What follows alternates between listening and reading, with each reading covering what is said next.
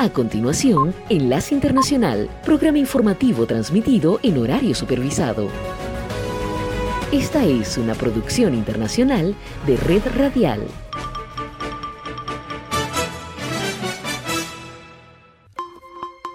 Muy buenas noches. Hoy es miércoles. Le saluda Gonzalo Abarca.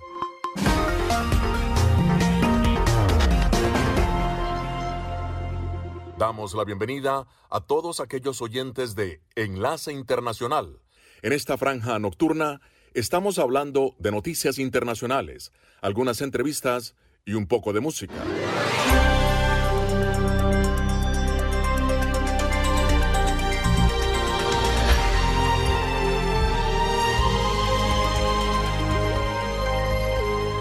Resumen de noticias para hoy. Florentino Mesa les presenta La Vuelta al Mundo en 120 segundos. La Organización Mundial de la Salud OMS aprobó este miércoles una hoja de ruta para elaborar un instrumento legal internacional que preparará al mundo para afrontar futuras pandemias y que empezará a negociarse en el 2022. Estados Unidos anunció que en los próximos días endurecerá los requerimientos de pruebas diagnósticas para los viajeros internacionales que lleguen al país, ya sea que estén vacunados o no, en medio de la propagación de la nueva variante Omicron del coronavirus. Brasil detectó los primeros casos de la variante Omicron del coronavirus en el país, que suponen además los primeros contagios en Latinoamérica con esta cepa, que ha vuelto a poner en alerta al mundo y a los gobiernos a tomar nuevas medidas. Un comité asesor de la Administración de Alimentos y Fármacos de Estados Unidos, FDA, recomendó la aprobación para uso de emergencia de la píldora contra la COVID-19 de la empresa farmacéutica estadounidense Merck, que opera en el resto del mundo como MSD. Las autoridades estadounidenses tratan de establecer los motivos por los que un joven de 15 años abrió fuego en una escuela secundaria de Michigan, matando a tres alumnos e hiriendo a otras ocho personas, incluido un maestro. Por la violación de varios derechos, la Corte Interamericana de Derechos Humanos condenó a El Salvador en el caso de la detención y posterior muerte de Manuela, una mujer que sufrió una emergencia obstétrica y que fue sentenciada a 30 años de prisión por abortar. El Departamento de Estado de Estados Unidos anunció oficialmente la retirada de la extinta guerrilla colombiana de las FARC de su lista negra de grupos terroristas, de la que formaba parte desde 1997, al asegurar que ya no existe como una organización unificada. El gobierno de Ucrania pidió este miércoles a los países de la OTAN reunidos en la ciudad de Riga medidas de disuasión contra Rusia, que según los países occidentales y las autoridades de Kiev podría estar preparando una invasión de este país vecino. Esta fue la vuelta al mundo en 120 segundos. Enlace Internacional.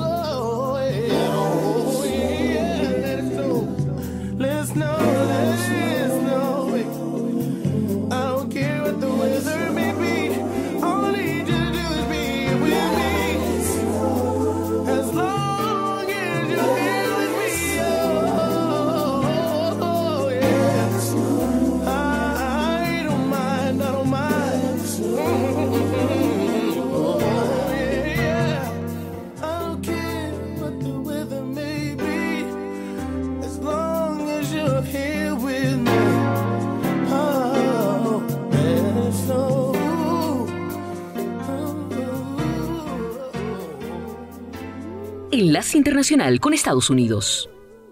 Cada vez son más los países que reportan nuevos casos de la variante Omicron en sus territorios, una realidad inevitable en un mundo globalizado y a medida que la preocupación social incrementa, las autoridades sanitarias insisten que todavía es pronto para establecer conclusiones y es que falta recabar más información y datos para determinar el nivel de transmisión de esta variante, la gravedad de la enfermedad y la eficacia de las vacunas actuales sobre esta nueva mutación del COVID-19. Son tantas las incógnitas sobre la variante Omicron que no hay unanimidad global en la respuesta de los gobiernos. Algunos, como el de Estados Unidos, decidieron cerrar sus fronteras y restringir la movilidad a los viajeros procedentes de países del sur de África, donde hay una mayor concentración de casos de la variante Omicron. Otros todavía no han aplicado ninguna medida al respecto y mientras tanto gobiernos como el de Rusia decidieron imponer cuarentenas obligatorias de dos semanas a quienes proceden de naciones con alta presencia de la variante Omicron. En tanto, desde la Organización Mundial de la Salud y en un alarde de preocupación, aconsejaron a las personas mayores de 60 años y a aquellas cuya salud es más vulnerable a postergar los planes de viaje, ya que Omicron podría ser más transmisible que otras variantes del COVID-19, lo que generaría peligrosos repuntes de la pandemia. A pesar de esta recomendación, desde la entidad también desaconsejan las prohibiciones generales de viaje implantadas por algunos gobiernos y que según afirmaron, no evitarían la propagación internacional y en su lugar instó a los países a aplicar un enfoque basado en la evidencia científica. A pesar de la incertidumbre generalizada en torno a esta nueva variante, algo en lo que la comunidad científica sí coincide es en la protección que las vacunas proporcionan ante la amenaza que presenta el COVID-19 y sus variantes. El doctor Anthony Fauci, principal epidemiólogo estadounidense y director del Instituto Nacional de Alergias y Enfermedades Infecciosas de Estados Unidos, fue enfático en este tema. Obviamente las reducciones significativas en la neutralización son posibles y decimos esto porque las mutaciones sugieren una evasión inmune, pero recuerden que al igual que otras variantes puede ocurrir un escape inmune, pero las vacunas y particularmente los refuerzos dan un nivel de anticuerpos que incluso con variantes como Delta ofrecen un grado de protección cruzada, especialmente contra enfermedades graves. Así el doctor Anthony Fauci volvía a recordar una vez más la importancia de recibir las vacunas que hasta ahora han mostrado ser seguras y efectivas contra el COVID-19 y sus variantes, y recordó que pese a que la efectividad del antídoto podría verse disminuida, toda ayuda es poca cuando se trata de acabar con una pandemia que ya ha provocado la muerte de más de 5 millones de personas en todo el mundo. Enlace Internacional.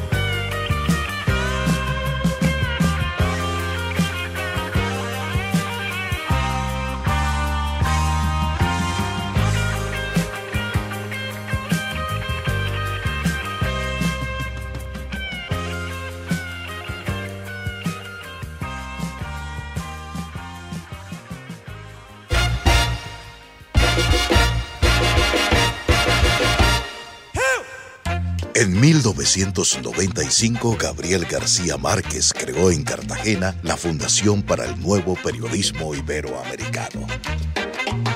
Tras 25 años impulsando el periodismo independiente, ético, innovador y riguroso, ahora somos Fundación Gabo.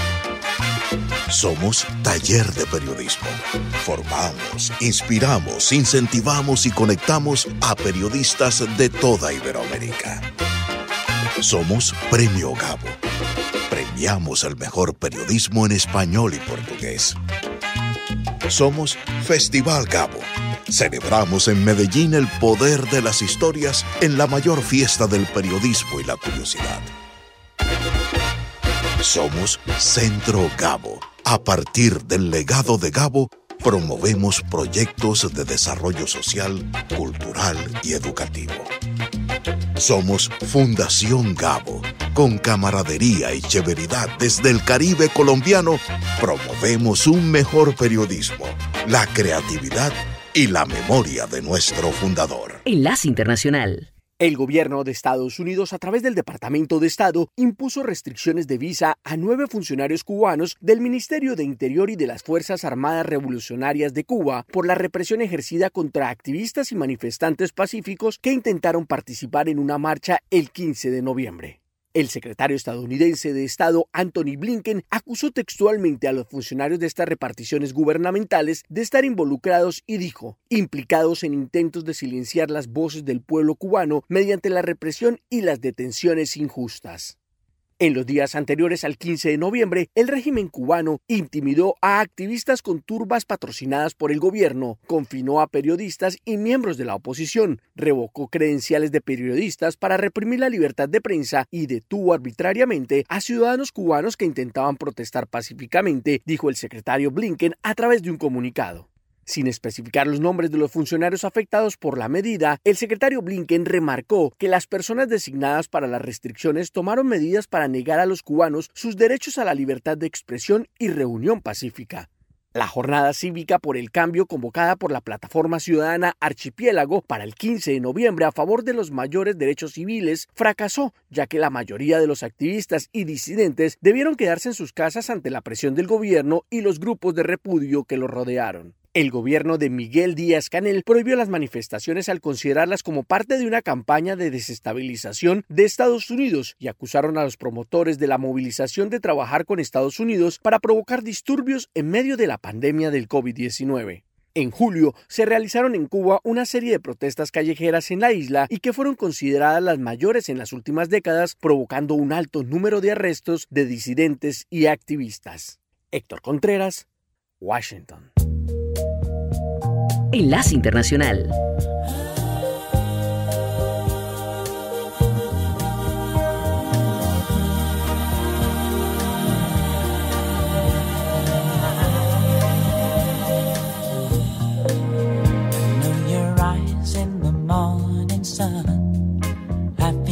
touch me in the pouring rain and the moment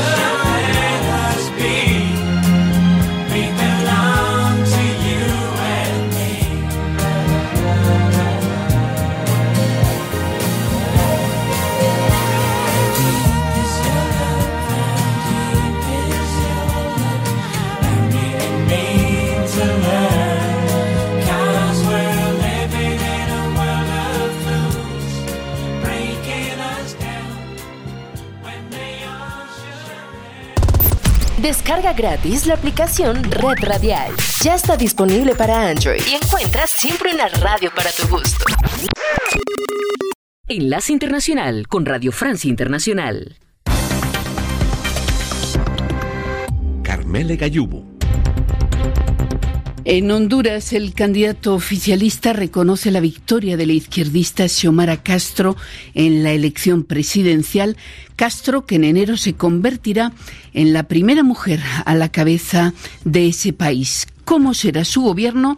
Dentro de unos instantes, su futuro vicepresidente nos dará algunas pistas.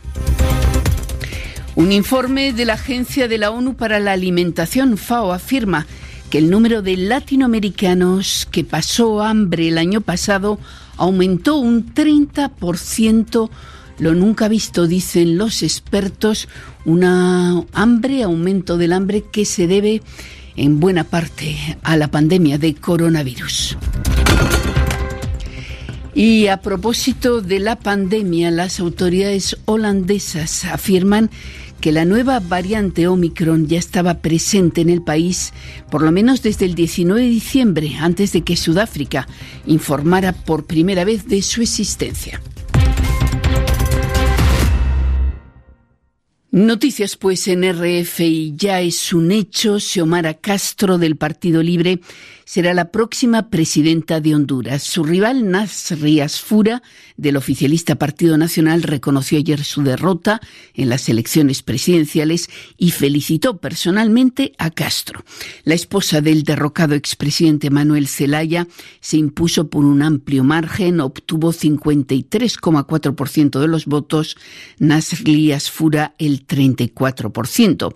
Pero el recuento de votos aún no ha concluido, con lo que se espera para los próximos días la proclamación oficial de la victoria de la candidata de la izquierda, cuyo acceso al poder pondrá fin a una hegemonía de 12 años del Partido Nacional y al de su último representante, el actual presidente Juan Orlando Hernández, que concluye su mandato bajo sospechas de narcotráfico. Pero ¿cómo será ese futuro gobierno de Xiomara Castro? ¿Cuáles son sus prioridades? A la busca de algunas pistas, nuestra compañera Melissa Barra conversó con quién será su vicepresidente. Salvador Nasralla, usted es la fórmula vicepresidencial de Xiomara Castro. El oficialista Partido Nacional la reconoce como vencedora en las presidenciales. Como gobierno, ¿cuáles serán sus principales desafíos? Volver al Estado de Derecho. El próximo año se elige la Corte Suprema de Justicia. Actualmente la justicia está supeditada a las órdenes del presidente de la República y vamos a a retornar al Estado de Derecho y, y a quitar del, del Congreso las leyes nocivas que ellos han puesto, entre ellas un código penal que prácticamente no castiga ni por muerte, ni por asesinato, ni por violación a las personas que incumplen la ley. Y vamos a quitar una ley de secretos que tiene el país y otras leyes que han sido emitidas en contra de la mayoría de la gente. Los principales retos son esos y darle a la gente la posibilidad de educarse, que no se le ha permitido en el transcurso de estos 12 años de dictadura de gobierno. En su lucha contra la impunidad, ¿qué futuro le reserva al actual mandatario Juan Orlando Hernández? Eh, eso lo tiene que determinar la justicia. El problema es que la justicia en este momento está en manos de él.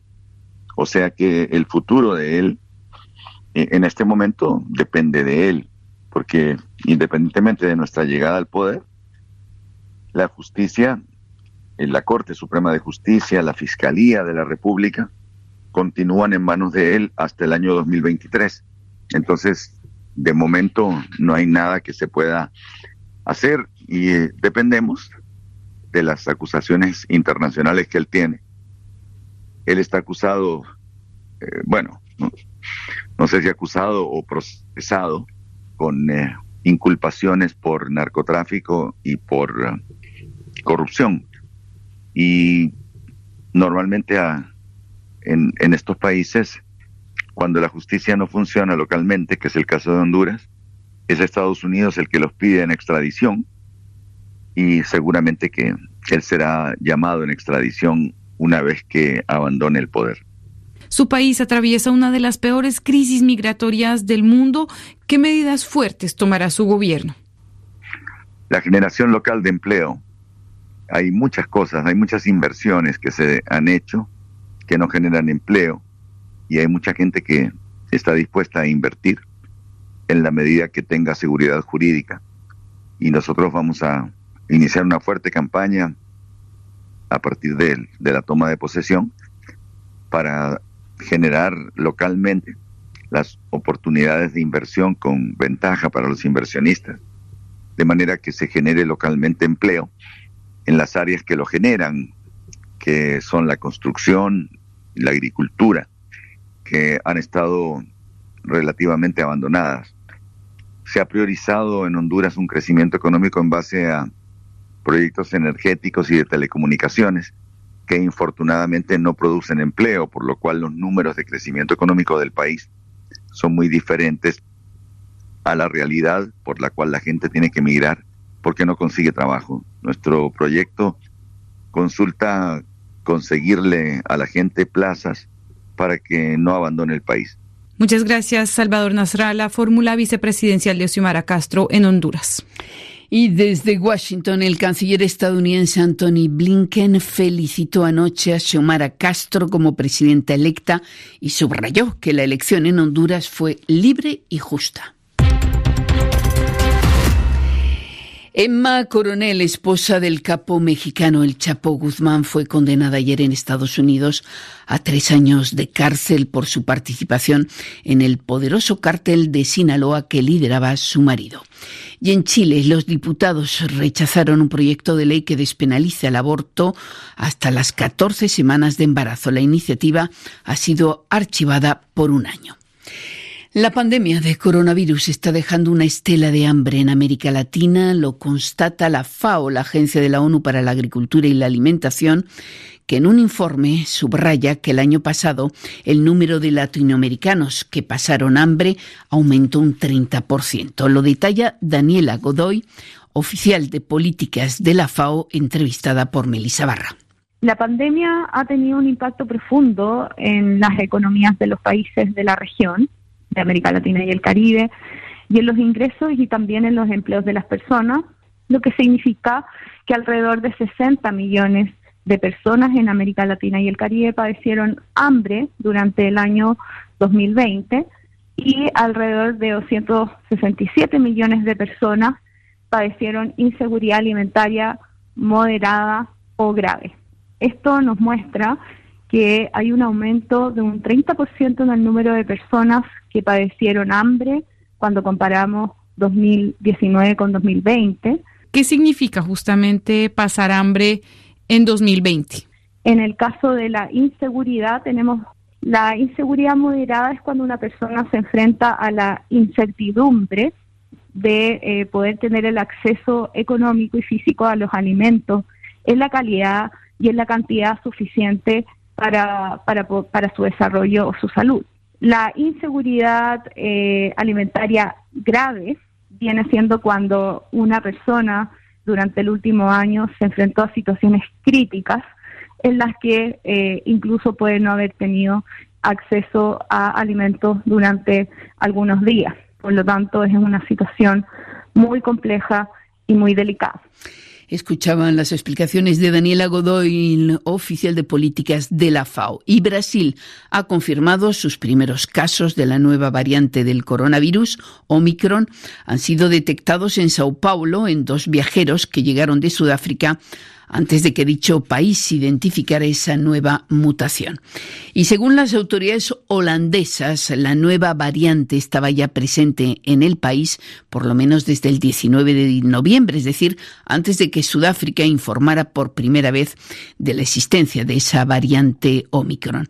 Andrés Pizorno, investigador del Centro Internacional de Investigación de Enfermedades Infecciosas con sede en Lyon. Hoy ya se puede afirmar con bastante seguridad que la, Omicron hace por lo menos por lo menos dos semanas que está circulando en Europa pero sí es cierto que tiene varias mutaciones en la proteína Spike y en la zona donde los anticuerpos reconocen la proteína Spike. Y sí, hay, existe una posibilidad mm, real de que la eficacia de las vacunas sea disminuida, como lo fue antes, por ejemplo, con la, otra variante que, que se había detectado en Sudáfrica, pero hoy no sabemos y nadie lo puede decir a ciencia cierta qué tanto va a afectar la eficacia de las vacunas. Me parece que la respuesta es hoy por hoy yo soy más pesimista en cuanto a el nivel de vacunación mundial que en cuanto al caso particular de la, de la variante Omicron. Y la OMS, la Organización Mundial para la Salud, abrió esta mañana negociaciones para lograr un marco jurídico que sea eficaz para luchar contra futuras pandemias. Dicho organismo también ha recomendado a las personas mayores de 60 años que eviten viajar, pero a la par advirtió que la prohibición de los viajes no frenará la propagación de la variante Omicron, refiriéndose a países que han prohibido la entrada en su territorio a viajeros procedentes de Sudáfrica y de otros países de la región. Y vamos a terminar con el emotivo homenaje que tuvo lugar anoche aquí en París a Josephine Baker. Francia se despedía por última vez de la artista franco-estadounidense fallecida hace 46 años, que destacó no solo como cantante y bailarina, sino también como miembro de la resistencia frente a los nazis y activista antirracista. Josephine Baker, primera mujer negra en entrar en el panteón. Melissa Barra. J'ai deux amours, mon pays Paris. Los grandes clásicos musicales de Josephine Baker dieron paso a un solemne in nomine lucis en el momento en que accedió al panteón un féretro vacío, el símbolo que reposará en París, ya que sus restos permanecerán enterrados en Mónaco. La estrella del espectáculo afroestadounidense y heroína resistente nacionalizada francesa se convirtió así en la sexta mujer en ingresar al templo, cuya inscripción principal dice a los grandes hombres. Josephine Baker. Vous entrez dans notre panthéon parce que vous avez aimé la France. El presidente Emmanuel Macron homenajeó el aporte de Baker a su país adoptivo.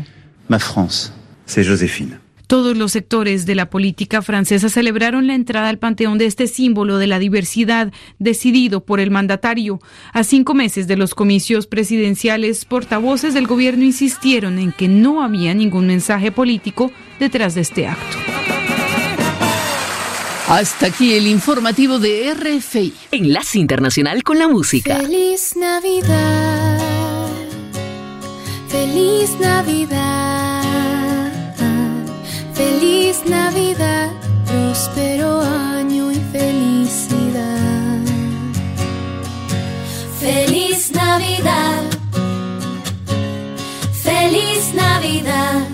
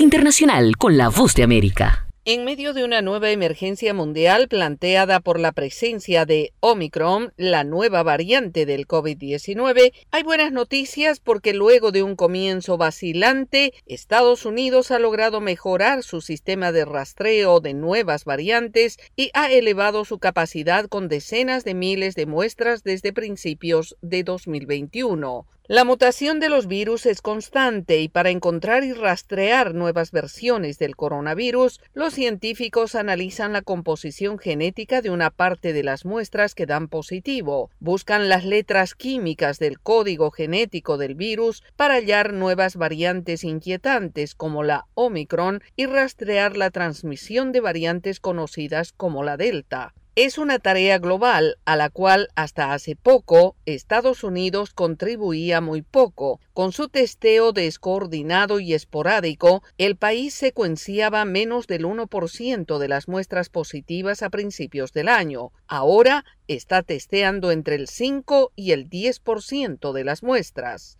La vigilancia genómica es fuerte, indicó Kelly Roblewski, directora de enfermedades infecciosas en la Asociación de Laboratorios de Salud Pública. Casi 70 laboratorios de salud pública estatales y locales contribuyen a la tarea secuenciando entre 15.000 y 20.000 muestras por semana. Los laboratorios de los Centros de Control y Prevención de Enfermedades y sus contratistas elevan el total a entre 40.000 y 80.000 semanales. Hace nueve meses se analizaban unas 12.000 muestras semanales. La situación es mucho mejor, mucho mejor que hace un año o incluso hace seis meses, aseguró Kenny Beckman de la Universidad de Minnesota, quien elogió la asignación de dólares del gobierno federal a laboratorios públicos y privados. Beckman dirige el laboratorio de genómica de la universidad que secuencia unas mil muestras semanales de Minnesota, Arkansas y Dakota del Sur. Hace un año este laboratorio no secuenciaba. Utilizando la ley del presidente Joe Biden, que otorga 1.700 millones de dólares para lo relacionado con el coronavirus, se ha creado una red nacional para rastrear mejor las mutaciones del coronavirus. Yoconda Tapia, Voz de América, Washington. La Voz de América presenta Cada semana La Voz de América te invita a ser parte de Venezuela 360. Para empoderar las voces que quieren reunir a tu país. Para escribir con ritmos contagiosos. Un nuevo capítulo en tu historia. Con un mismo lenguaje. El de la esperanza. El del futuro. El de la vida. Únete a un equipo de origen hispanoamericano que trabaja para conectarnos con el ADN venezolano. Conéctate con los tuyos. Conéctate con nosotros. Conéctate en WhatsApp digitando más 1-202-549-8691. Y conviértete en protagonista de una historia que tú mismo ayudarás a construir. Conéctate cuantas veces quieras con Venezuela 360 en buenoticias.com. Y sé parte de nuestro equipo de redacción a través de tu conexión WhatsApp. Recuerda, más 1-202-549-8691. Emma Coronel Aispuro, la esposa del narcotraficante mexicano Joaquín El Chapo Guzmán, fue condenada este martes a 36 meses de prisión en Estados Unidos. Considerando que ya desde este febrero transcurrieron nueve meses de detención, Coronel pasará poco más de dos años en la cárcel antes de recuperar su libertad. Durante la lectura de su sentencia se confirmó además la ejecución de un pago de un millón y medio de dólares como parte de la condena. Ante una corte federal, la mexicana había reconocido su responsabilidad desde junio por delitos de narcotráfico, lavado de dinero y transacciones con un narcotraficante designado por Estados Unidos. Durante el juicio, el Departamento de Justicia señaló a Coronel de actuar como intermediaria entre el Chapo Guzmán y sus asociados del cartel de Sinaloa, mientras el capo estaba en prisión en México y ayudó a facilitar su ida de la prisión de Altiplano en julio de 2015.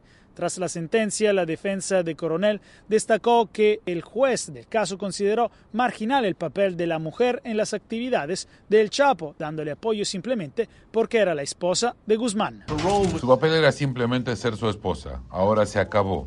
Ella volverá a sus hijas. El juez del caso también reconoció las denuncias de la defensa sobre las duras condiciones de aislamiento en las que Emma Coronel permanece. Su abogado fue enfático en asegurar que Coronel no ha cooperado con las autoridades y la mujer volverá ahora a la cárcel. Probablemente, como pidió su abogado, continuará su detención en la área de Los Ángeles, California.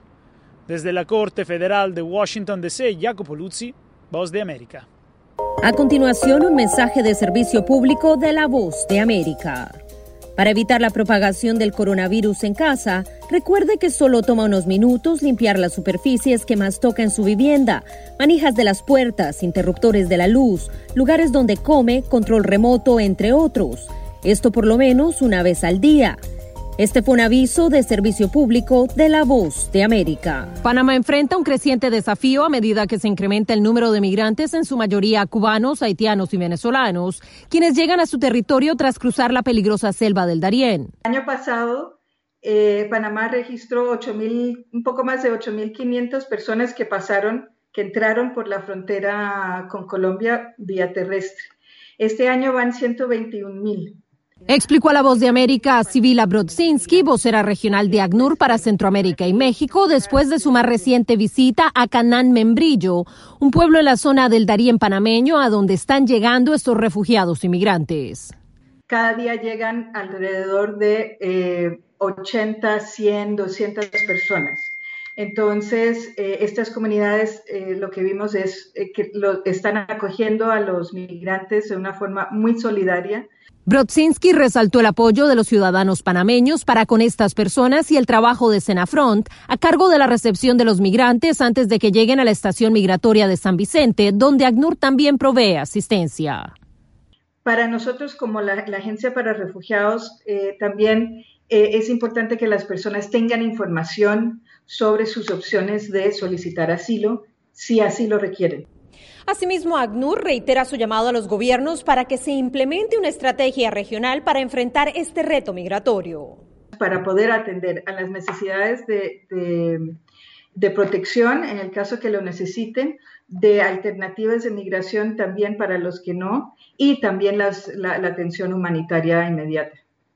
Celia Mendoza, Voz de América, Naciones Unidas. Opiniones encontradas se generaron en Colombia luego del anuncio oficial del Departamento de Estado de excluir a la extinta guerrilla de las FARC de la lista de organizaciones terroristas. El presidente Iván Duque aseguró que los procesos penales en Estados Unidos contra los excomandantes de las FARC no cesarán y ese país no les entregará visas y añadió que su gobierno hubiera preferido otra decisión de la administración Biden. Nosotros con esta información que nos ha dado Estados Unidos, pues la entendemos, la respetamos, hubiéramos preferido de pronto otra decisión, pero sabiendo eso, hoy estamos concentrados es en enfrentar las disidencias. Por su parte, los desmovilizados de la extinta guerrilla, como la actual senadora Sandra Ramírez, señalaron que este es un gesto de apoyo de la administración Biden al acuerdo de paz, que permitirá fortalecer su implementación. Es la posibilidad de que el proceso de reincorporación integral, político, económico, social, cultural pueda avanzar en mejores condiciones. Ya con el apoyo y la solidaridad internacional se va a poder realizar sin ningún tipo de restricciones. Sin embargo, desde un sector más radical del gobierno, la vicepresidenta y canciller Marta Lucía Ramírez dijo que los delitos de lesa humanidad no son perdonables. El terrorismo y los delitos de lesa humanidad no se pueden condonar, no se pueden perdonar. Una cosa es que el acuerdo que hizo el gobierno anterior en Colombia les haya pasado por alto esos crímenes, pero internacionalmente es otra cosa. Mientras representantes de las víctimas de las FARC rechazaron la decisión de Estados Unidos y analistas y defensores del proceso de paz señalaron que la medida es consecuente con el proceso de reincorporación que han emprendido los firmantes del acuerdo. Manuel Arias Naranjo, Voz de América, Colombia. Jennifer Hudson y otras estrellas de la música aparecen en el más reciente calendario Pirelli, en este caso el correspondiente a 2022 que fue presentado esta semana. El calendario fue fotografiado por el rockero y fotógrafo canadiense Brian Adams. El músico no pudo participar en persona, sino en remoto, en el acto llevado a cabo en la ciudad de Milán porque dio positivo por COVID-19 a su llegada a Italia la semana pasada. Llamado On the Road, el calendario representa un día en la vida de un músico. Adams tomó las fotografías en Los Ángeles, Capri y Canadá hace unos meses. Se trata de la segunda vez en un mes que Brian Adams da positivo por coronavirus. Adams es conocido por temas como Summer of 69, Heaven y Everything I Do, I Do It For You. Como fotógrafo, ha fotografiado a Mick Jagger y Naomi Campbell, así como la reina Isabel. También ha publicado libros con sus fotografías, incluido uno sobre soldados británicos heridos. La policía militar holandesa dijo que la cantante estadounidense de Rhythm and Blues, Ari Lennox, fue arrestada en el aeropuerto Schiphol de Ámsterdam esta semana por alterar el orden público después de acusar al personal del aeropuerto de discriminación racial.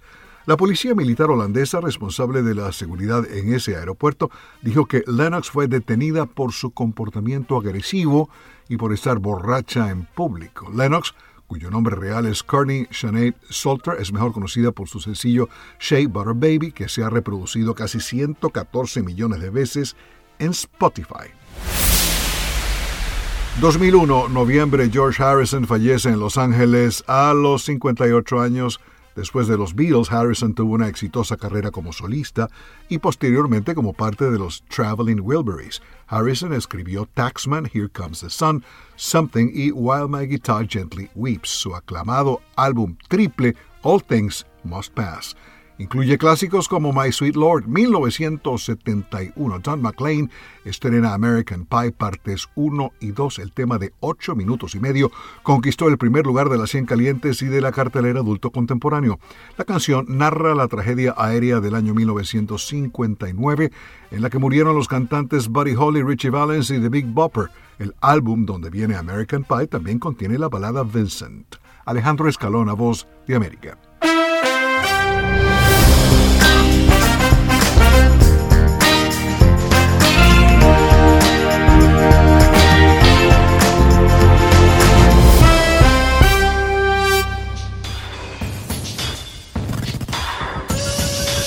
Enlace Internacional.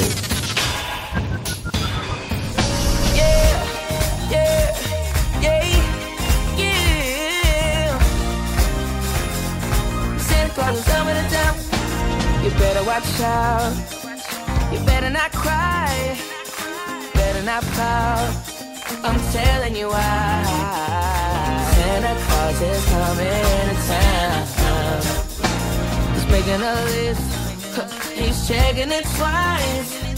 He's gonna find out naughty and nice. Santa Claus is coming to town. He sees you when you're sleeping. He knows when you're awake. He knows when been bad or good. So be good for goodness sake. You better watch out. You better not cry. You better not fight. I'm telling you why. Santa Claus is coming to town.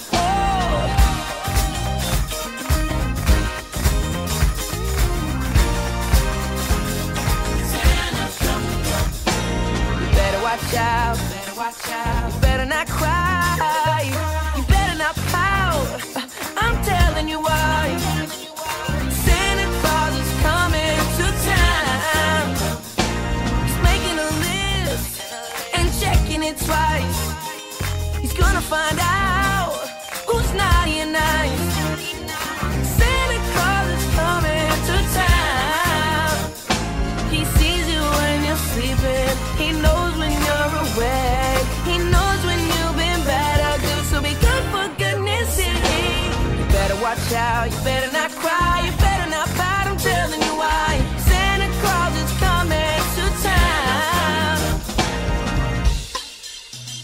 That time of year where you let all your problems go.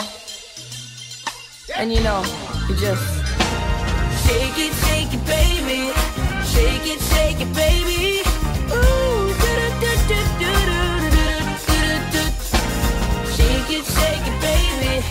Shake it, shake it, baby.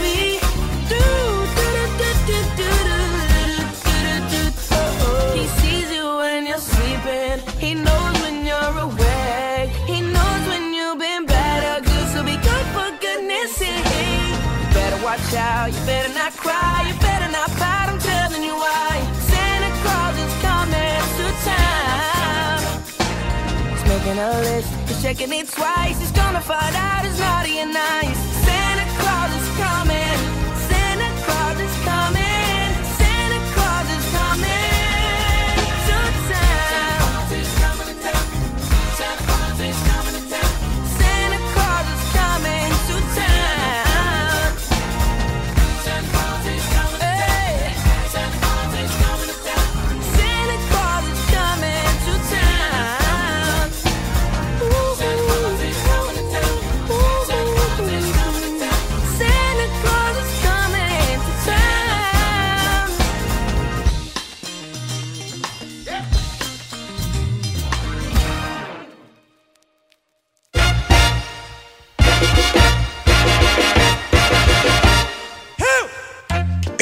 1995, Gabriel García Márquez creó en Cartagena la Fundación para el Nuevo Periodismo Iberoamericano. Tras 25 años impulsando el periodismo independiente, ético, innovador y riguroso, ahora somos Fundación Gabo. Somos taller de periodismo. Formamos, inspiramos, incentivamos y conectamos a periodistas de toda Iberoamérica. Somos Premio Gabo. Premiamos el mejor periodismo en español y portugués. Somos Festival Gabo. Celebramos en Medellín el poder de las historias en la mayor fiesta del periodismo y la curiosidad. Somos Centro Gabo. A partir del legado de Gabo, promovemos proyectos de desarrollo social, cultural y educativo. Somos Fundación Gabo. Con camaradería y chéveridad desde el Caribe colombiano, promovemos un mejor periodismo, la creatividad y la memoria de nuestro fundador. Descarga gratis la aplicación Red Radial. Ya está disponible para Android y encuentras siempre una radio para tu gusto. Enlace Internacional con el Entretenimiento. Un primero de diciembre del año 2012, Antonio de la Rúa, exnovio de Shakira y business manager del artista, la demandó por 100 millones de dólares. Según él, eh, um, le debía esa cantidad de dinero como compensación por los años que trabajó junto a ella como manager de sus negocios. Adicionalmente, el acuerdo se logró por fuera de la corte y siempre ha permanecido en secreto cuál fue el resultado final. Se nos agotó el tiempo. Regresamos mañana a un nuevo Enlace Internacional. Gracias por su sintonía.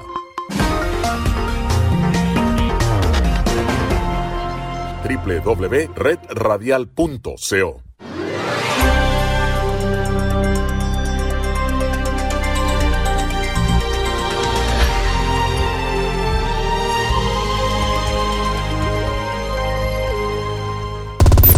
Descarga gratis la aplicación Red Radial. Ya está disponible para Android y encuentras siempre una radio para tu gusto.